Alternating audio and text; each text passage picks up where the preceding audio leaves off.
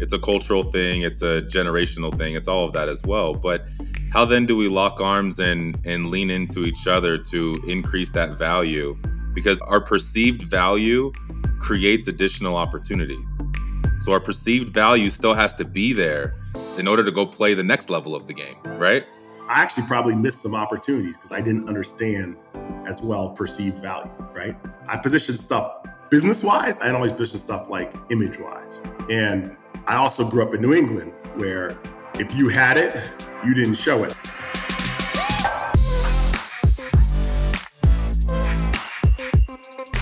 Hey, community, welcome back to part two of Empowering Communities with Bo, Emerick, and Daniel at the Color of Money Podcast. Hey, we last week we had this great episode. It was so good. We just had to run another session. We went so deep into empowerment, empowerment into the community. We're coming back here right now to talk about part two of Empowering Communities at the Color of Money Podcast. We're ready to go. We hope you're ready to go. Here we go live. Let's take it on, guys.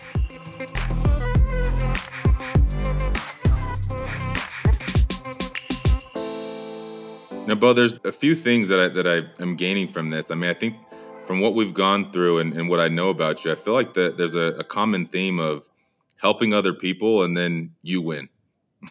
this isn't about I'm gonna just go do all of these things and this is this is the Bo show. It's about how can I create value for for people and help them achieve what they want to achieve. And in doing that, in return, you're going to win at the end of the day, whether it be through the investment piece or the financial backing piece or taking on projects or whatever the thing is. I think that's that's a that's a unique thing for people to to think about because we don't often think through other people. We we always think about ourselves first and how can we win first before we think about how we can put others first. I think that's powerful it's a really interesting point, Daniel. I feel like as I go along my career journey, you know, and I think like I'm actually interested. I, actually, I'm a, I'm a I'm gonna answer the question, but I want to hear Emerick's thought on this because I think there's some people in my life that I've seen come out the gate and they just came out the gate with a I'm gonna inspire others, right? I'm gonna I'm gonna I'm gonna build others. Emerick's one of those people that's always like inspiring me in that way. Mm-hmm. I was like a little poor ass mixed kid chubby kid from the wrong side of the tracks. Like I wanted to prove something. I wanted to prove that I was valuable. And my life has been a series of learnings that proving I was valuable was kind of a pointless exercise. That the real exercise was what value can you unlock in others? Like how do you help other people unlock their value? And that started out pretty early in like sports as a teammate. Like, how could what impact could you have on the team? Because you team's got to win. I can't just put up numbers. Like the whole team's got to win. And then it got into business, and this came this question of like, this I'm, I have limited skill. There's only so many things I'm good at. How do I surround myself with people that are better than me at these different things? And that's really what, yeah. And how do we change that narrative, right? Because I grew up and I learned so much, and I do every day. Like, man, look at what look at what Daniel's done and what he's accomplished, and seeing how he's mixed in like the things that are important, like what he's done with this, you know, what you've done with your philanthropy, and tying that back into your experience, and those things are extremely powerful. Go, what could I learn from them, and how could the platform that they've created be a stepping stone to my success? And so I've been in this process over the last few years of how do I remake myself and my organization so that it's not about proving that we can do it. It's that we become a platform and a catalyst and a stepping stone for others to do, uh, with the hope that those others do way more than we ever could have done ourselves. And they do that many times over because there's many of them. And that is kind of the quest right now. But I think it comes back to this un- underlying idea that there's this latent value in human beings. There's this latent value in buildings sometimes and, and in communities and environments that are is underappreciated. And I grew up mm-hmm. angry about that.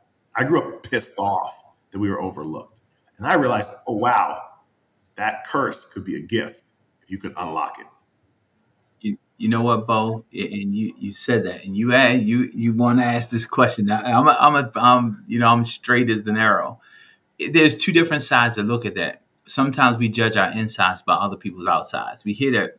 And so we look at it two different ways. And for me, it's always been about uh, inspiring other people, right? And you said you had this chip on your shoulder and you had to prove people wrong. It, there's no right or wrong way. Because sometimes, I'm just being transparent. I said, well, maybe I should have done something different because then I would have Bo's balance sheet.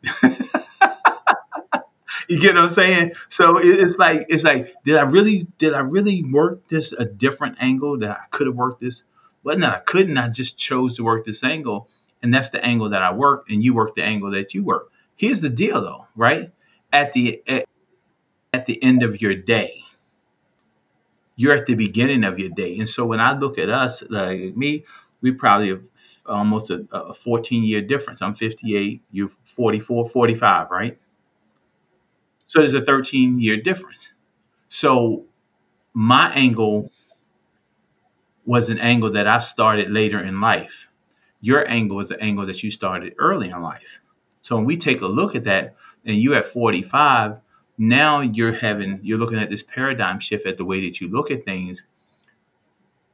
You have a bigger pool of personal and financial, personal, financial, and relationship resources that I may not have that can ultimately have this tremendous effect on our community a different way and in a, and, and on a larger scale the only question is how is how how is that going to be executed?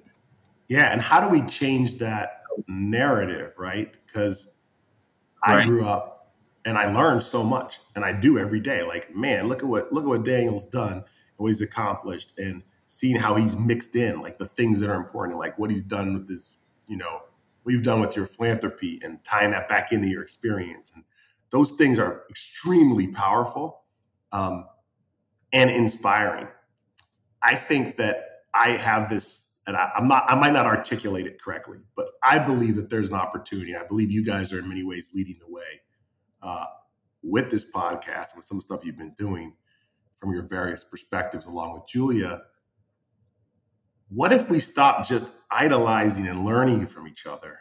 We started leveraging each other's capabilities. What we started leveraging. So that to me is the next level. The next level is how do we leverage some of the things that, you know, Emerick does that I don't hope if I try to uh, teach and inspire and build community, can I do it? Yeah. Do I do it the, at the same way or the same skill set or from the same angle that Emerick? No. So then how do you get how do you leverage these unique gifts that different people bring to the table and start pulling ourselves together? Because we started with less resource. If we actually want to compete, we have to think about collaboration at a greater level than others. And we currently do it at a lower level than others. You know, I started to see how these communities work, especially in development. Development's about collaboration. Developers don't know how to build a house they don't know, they're not the finance guys, they're not the bank, they're not the architect, right? They're not the engineer. They're the guys that make it all come together.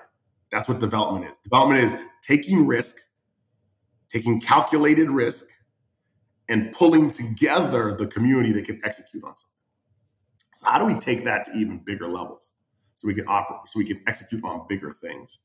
And so I think part of that is breaking through this narrative, especially as men of color that we are exceptional. The world's been telling us since we were little that we're exceptional. Because on the statistically, we were. Statistically, we were exceptional. And that feels good to be told you're special, right? Uh, to be told you're the one, like, man, he's really doing right. it. That's that that feeds my ego, right? That doesn't move the big needle though. That doesn't move, the, doesn't move the, big, it does not move the big needle. Ego is actually in direct conflict with moving the big needle. And quite frankly, the world feeds us that line because it keeps us small. As long as Daniel's not like the rest of them, he's the guy who made it, but there isn't other potential out there. I can dismiss the rest of them. Right. But when when when Daniel is the first of many, he's one of thousands that could be as great as him then I have an obligation to make sure that we tap into that greatness that's lying latent. Because Daniel or Bo or Emerick, maybe they got an opportunity to show their greatness. There may be other greatness out there that hasn't yet had an opportunity to shine.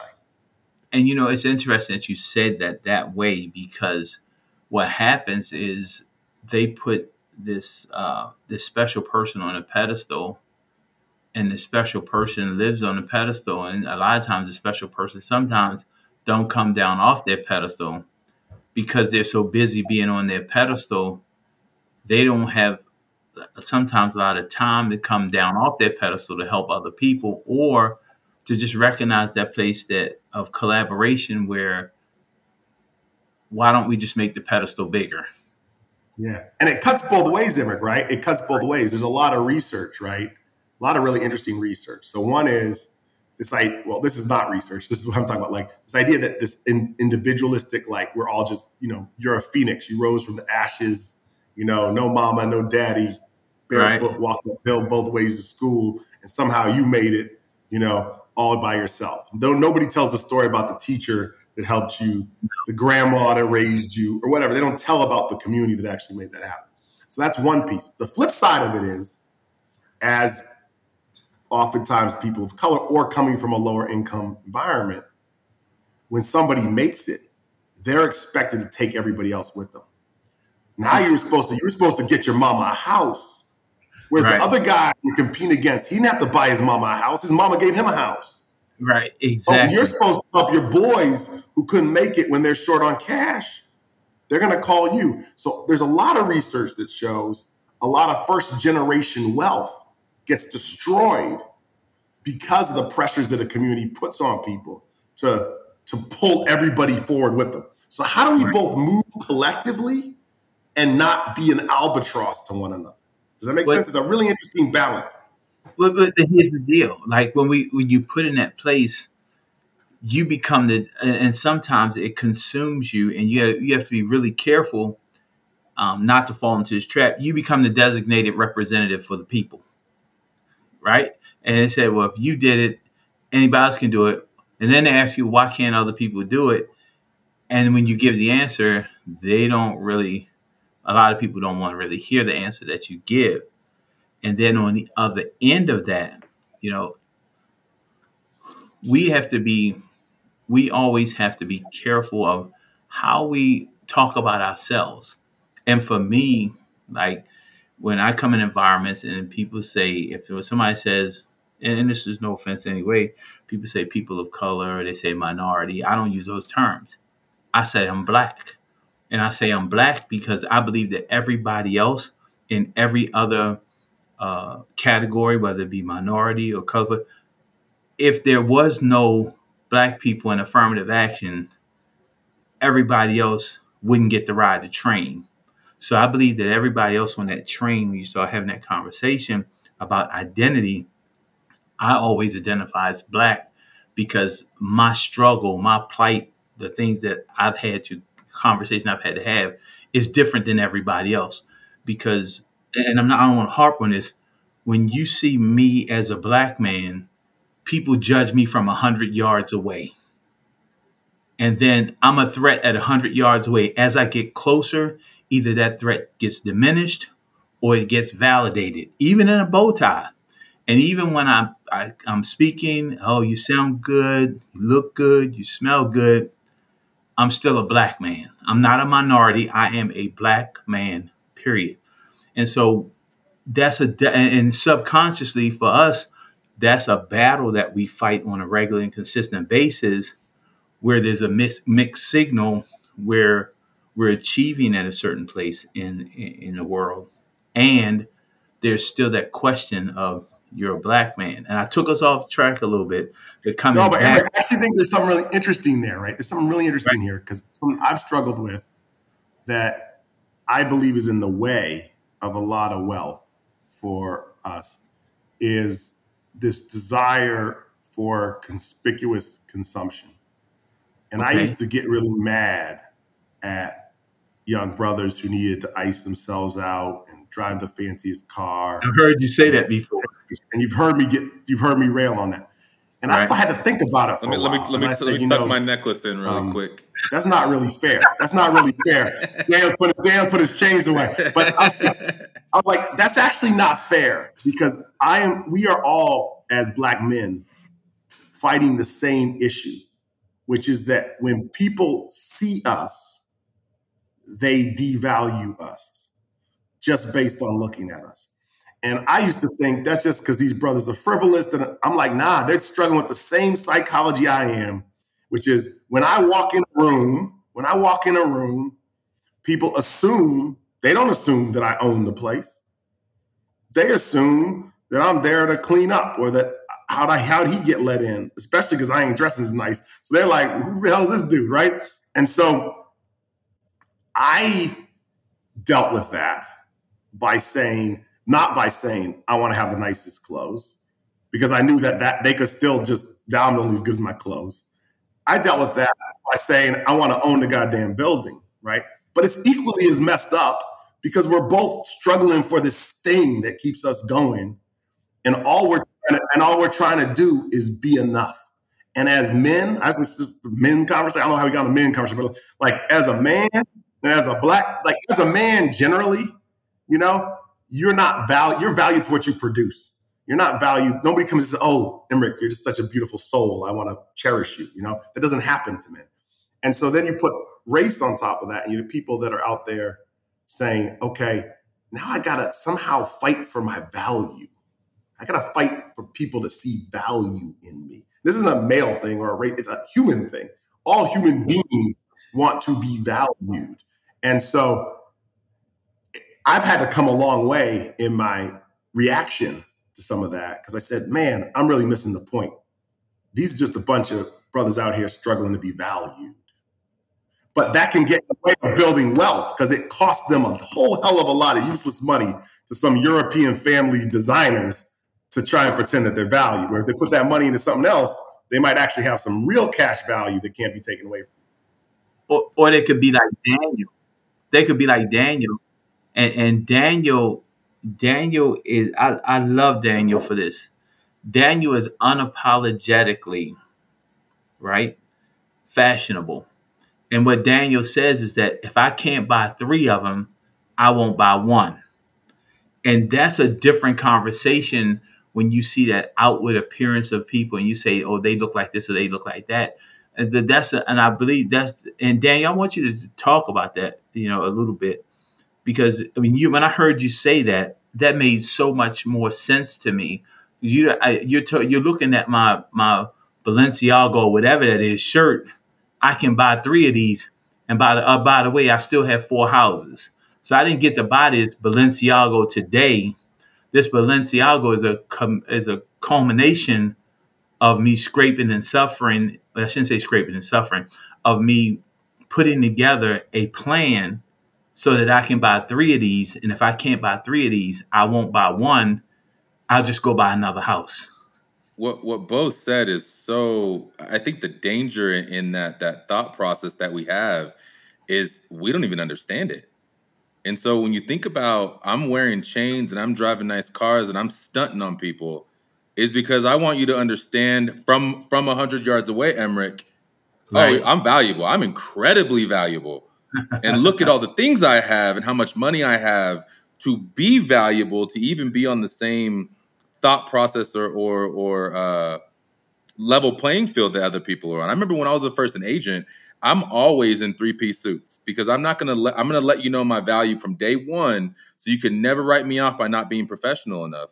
And being in Colorado, people wear people are going to, to showings in shorts and flip flops but I can never do that because I'm gonna I'm gonna be that dude that doesn't take this seriously enough and isn't valued enough. And so just thinking back through that, bro, like that, there's so many things in my life where I'm like, why do you why did you need that? I'm like, cuz, like, no, because I want I want you to understand how valuable I am. Like that is wild. That is absolutely wild. I've never looked at it from that perspective. It's so powerful. It's really interesting. You know, I've been thinking about this a lot, Daniel. I'm gonna take it one more. I'm going to be going way off track here, but take it one step further. So we grow up. I grew up as a kid playing other people's games. I played baseball, I played ice hockey, I played football. I went to school. School to me was a game. I learned how to get good grades. When I was a little punk ass kid from Somerville, that was a matter of survival. I didn't learn how to play other people's games, I didn't have an opportunity. Well, now I sit here in front of you, 40, mid 40s, right? I have enough resource. I don't have to play somebody else's game. But it's actually the only thing I know how to do. I only know how to create my value based on somebody else's rules. So now, oh, our value is based on some European designer's definition of cool, right? So the only no way we know how to determine our value is on somebody else's rules. And that's a trap because now, even when you break free of it, well, I don't actually know. Yeah, sure, I could probably do something totally different if I wanted to. But I'm actually really good at playing somebody else's game right? I'm good at defining value in the way that society's told me they define value. So not only am I trying to prove my value, I'm trying to prove my value on somebody else's scorecard. Okay, so with that thought, Bo, right? I, I, let's wrap our brain around this. That's that's the way that we all are wired to a certain point, because society has conditioned us that we we have to play the game we have to be in the game in order to play the game. In order to be in the game, we have to figure out how to play the game. And then once we play the game, we play the game long enough to figure out this is the part that we miss how to own the game. That's where the magic happens when we figure out how to own the game. And I'm being transparent uh, and probably, I'm not sure who's listening to this. In our environment, and I'm being I'm being in our environment, in our in, in our KW environment, probably my biggest challenge or my biggest deficit has been for me not moving in different directions. I understood how to play the game. I played the game. I built a successful business. And at the end of the day, I'm not willing to play the other part of the game in order to move up the ladder. I believe that my place and my position and my best place for me to serve is probably where I am now because I am, this is just me speaking, I'm extremely valid and relevant in my community. And that's what makes a difference to me because I can never change the other people in the other people and the other people in the other community. I can't change their value. I can't I can't change what they think about me. I can't alter how they perceive me, which Daniel is going through that right now. I can't do that. So, how about I play in my community with my group of people and I elevate what I consider to be my value there and help that group of people make more money and, and improve what they believe their value is inside of their space and ultimately stop playing other people's game. Because even within my market center, and I think it's really interesting along the way. You know, my view is that it's it's not really ever things aren't sort of black or white or one way or the other. I look at it and I look back, and, and you were asking this question earlier, Daniel. I look back on the journey, right? And I think each of us and everybody who pours their heart into uh, a career, a business, especially something that's entrepreneurial, there's your your DNA's in there. Like your DNA's in there, is in it, right?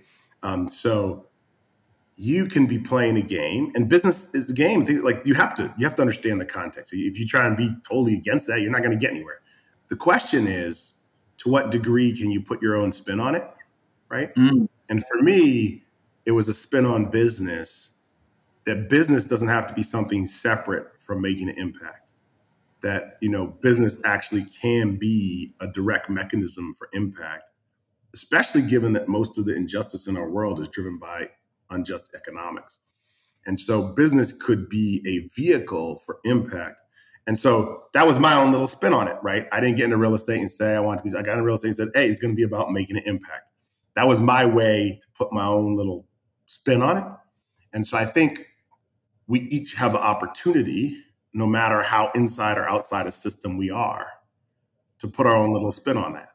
That's what's happened with Coach Prime. Like, right, he's he's in the college football. That's the system. He's acting crazy, but he's putting his own spin on it. He's extreme. He was extreme when he was younger and putting his own spin on the system. But he's still in a system. He's working in a system. He's playing a game. He didn't make the rules, right? He might make his own dress code, but he didn't make the rules, right? And so we all have an opportunity, no matter how out there or inside, to put our own spin on things.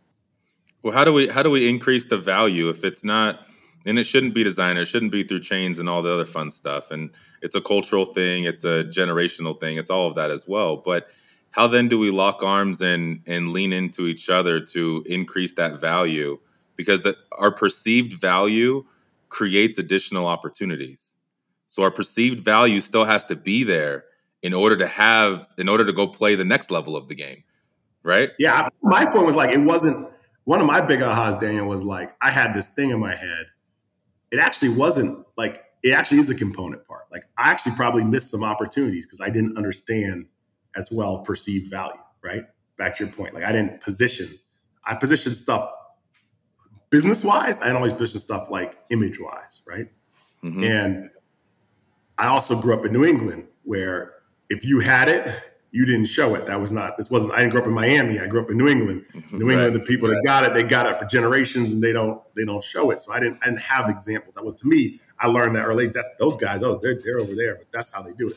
So I think there's this interesting balance of how do you use notoriety, image, people knowing who you are, plat- the platform that that creates of a voice. How do you use that to to pull people together to actually make tactical change and not just come together and feel happy about coming together, but actually go out like I think you were talking about the other day, Tanya. Like how do you take that energy and go out and do something? Like go take one thing away, go try. Yeah. go invest in a property, mess it up because that's what I did. I didn't, I didn't, it wasn't all perfect. I screwed it up and I screwed it up again, and then I figured it out, right? And so, how do you get people to come together and then go do something? It's two different things, Bo. You said something, and you said tactical. Like I'm a military guy, so tactical. Anything you do tactical is a short-term goal. We got to have a strategic conversation. Strategic is a long term, right? strategic is long range, tactical is short range. I'm giving you a quick history lesson. That's why a fighter that's why a fighter jet, which is tactical, is good for short distance. A bomber jet is strategic and it's for long term activities, it's for long range activity. And so in that space of what we're really talking about and adding value, we have to be clear of who's in our tribe, who's on our team, and whose value are we pursuing or whose value are we trying to are we attempting to increase and whose value are we attempting to either validate or improve. Because I, I believe part of our challenge sometimes we spend too much time working on being valuable to people who don't really give a damn about us and that's an exercise of futility because no matter how much we do, are we really going to change what they really value us? If we if, if there's a possibility for us to spend more time with more people who we can truly move the needle with on a larger scale from a value perspective, whether it be internal or external, I believe that might not might that would be the best use of our time. And Daniel, you you are a prime example of what you something things that you said to me about the people that are in your space and on your team. That's what you're you're looking for those people, and those are the people that are going to add value to your organization. And I believe both. If you take a look at your organization, right? the people who you've attempted to change, and I'm saying this this way, are the people who you or, or you had to uh, that didn't have the best value in you or for you are not the people that funded your projects at the highest level. It's the people who were in your tribe that funded you or believed in you and put something behind you that, that caused your business to catapult a different way. Well, I'm gonna I'm gonna say something that might be a little bit controver- controversial, but I, I already know battle, you are. I think this battle that we're fighting is, is inside of our community before before it's external forces. It's a matter of like, all right, well, I, I remember growing up with my friends. Well, I can't tell you where I got this shirt because you're to go take it and you're to wear it better than I did. And so now we're in this thing where it's like, all right, well, I don't know that I necessarily want to share information, and I'm trying to do the complete opposite of that right now with all the information and knowledge that we have because we're we're we're way stronger together and I want someone to outshine me. I want to share information and I want you to triple what we're doing and I'm going to cheer you all cheer you uh, cheer you on along the way. But we've all have got to have that abundant growth mindset type of attitude and mindset in order to truly achieve that. Because it's not about one upping the next person, it's about oh, learning, gaining knowledge, gaining information, implementing things, and then being able to allow each other to stand on each other's shoulders and continue to grow together um, versus just having just your trailblazers. Or a couple people that did it at a really high level and well that person did it but how do we all kind of do this? And i think it, it's just i don't know it's a, it's a, it's a challenging thing especially in um, as a biracial black man sometimes i'm not black enough but i'm definitely not white enough to be a white man okay. so all right I, I apologize I apologize to you exotic brothers for me always talking about you, uh, you being exotic. and we, we experienced it with what happened with my daughter this recently and going right. online and explaining and exposing and talking the things. It's still there's a game that I'm playing now that people looked at that and frowned on that. Oh, Daniel can't be authentic. I can't be I can't be who I am because I also have these other businesses and things and and then comments around where the black people he's not black enough and everything else. And i just i feel like our i feel like our community if we leaned into each other and put our arms around each other and and, and, and leaned into learning and growing each other and pushing each other on achieving more um, a lot of the big connections and relationships we have inside of this company are very much that. Our, co- our coalition brothers this isn't a me versus them. It's like, hey, let's share information and how quickly can we both double, triple our businesses and grow together. But that's just not what we experience necessarily. And I think once we can solve that problem, I think we're going to go a whole hell of a long way together once we can solve that problem in this industry. Well, you know, and it's not. I don't. I don't believe it's the idea of us solving the problem, uh, and, that's where the challenge because we're seeking progress, not perfection. So uh, solving the problem is is not where our challenge. Our challenge is is is with us working together to make the challenge easier for the next person and us keeping that conversation going about the idea like if somebody says i want to be like you and i ask them all if you tell me if somebody says i want to do what you did and i tell people all the time why are you setting your sights so low because you're what you're telling me is you want to be where i am and i don't want you to be where i am because i'm i haven't even tapped into my closest potential so don't say that. I want you to look beyond me. I want you to look at what Bo is doing. I want you to look at what Daniel's doing. And then you become that other person because we all, no matter where you set your sights, that is only the ceiling until you get there. Once you get there, now that becomes the floor because you're already there. So, how do you get past that point? So for me, that's that conversation we all have to work together to, to make sure that we help people understand what you're looking at is only a visual of what you could be.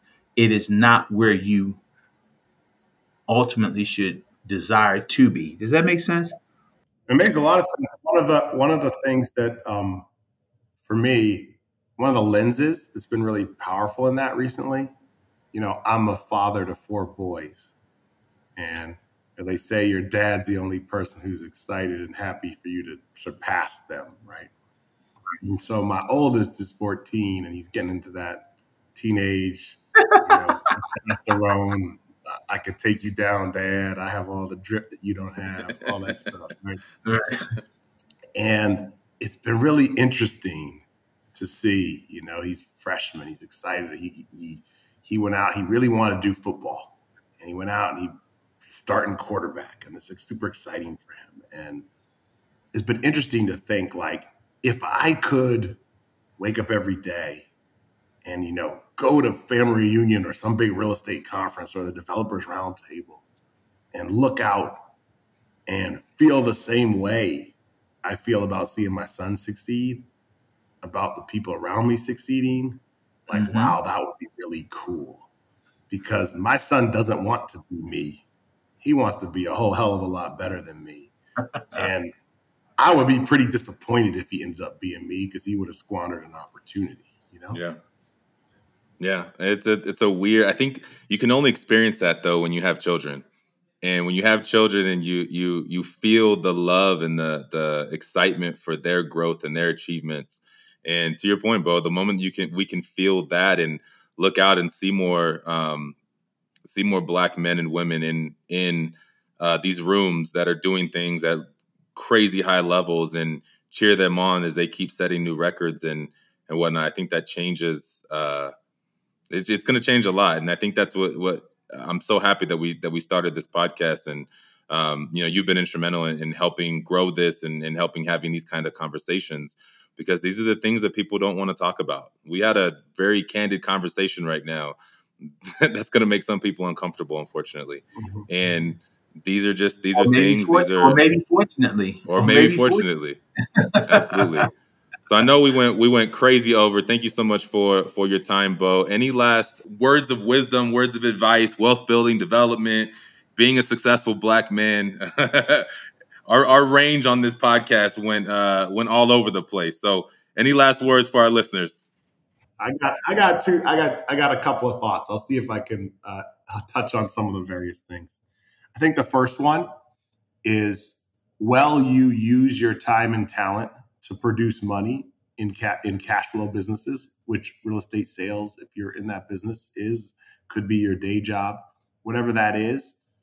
You know, do that to the best of your ability, and then think about ways you could take some of that cash, don't consume it all, and put it into something that is more about time and talent and money for money, where you can put your time and talent behind your own money to grow that. That that is the key to wealth building. And that starts by ensuring that you spend less than you make and then you can take that difference and go put it to work for you the second thing is that we're all playing a game be conscious of whose game you're playing. Be conscious of the things that affect you. Be conscious that you're not overly defining who you are and your success on somebody else's uh, playbook. And realize, though, that you do sometimes need to play games. That's how life works. But you can put your own spin on it, that you can put your own heart into it, you can put your own DNA in it, and that the vulnerability that comes with being able to express your humanity, express your weakness, allow other people to step in to support you won't actually hold you back. It may actually be what propels you forward. That's beautiful. Love it. Emerick, any last words? You know, Bo Bo summed it up. What Bo said was that take your time and create wealth because wealthy people trade uh, un, less than wealthy people trade time for money and wealthy people trade money for time so use your use your time wisely and invest wisely set it and forget it because those those homes that you those homes early on, Bo, be worth 1.5 now, right? The above more of them. yeah, absolutely. All right, guys. Thank you so much. Uh, thank you again, Bo. I'm, I'm, looking forward to having you on uh, for future episodes, and see you guys next time. Follow the Color of Money podcast today and get notified when new episodes are released weekly. Be part of this transformative listening experience. This podcast is for general informational purposes only. The views, thoughts, and opinions of the guest represent those of the guest and not KWRI and its affiliates, and should not be construed as financial, economic, legal, tax, or other advice. This podcast is provided without any warranty or guarantee of its accuracy, completeness, timeliness, or results from using the information.